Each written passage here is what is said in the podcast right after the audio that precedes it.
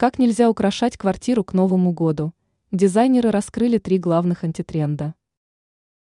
Украшать квартиру к новогодним праздникам является весьма давней традицией, которую мы с энтузиазмом продолжаем. Однако в вопросах декора есть свои актуальные новинки и антитренды.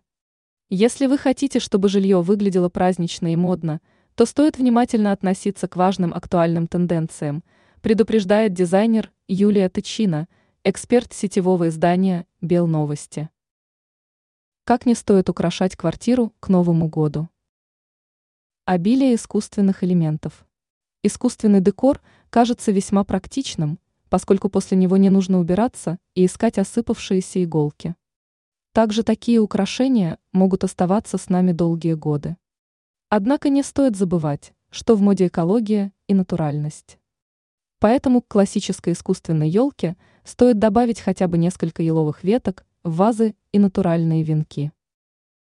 Как у всех, не стоит использовать заготовленные шаблоны украшений.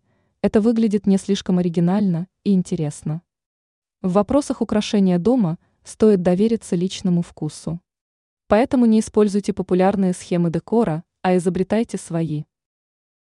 Классические цвета. Не стоит при украшении дома опираться только на базовые новогодние оттенки. Такое решение кажется беспроигрышным, однако смотрится оно безвкусно и банально. Поэтому стоит использовать непривычные цветовые решения или же хотя бы попробовать применять крупные и эффектные акценты. Ранее мы рассказывали о том, как эффектно оформить подоконник.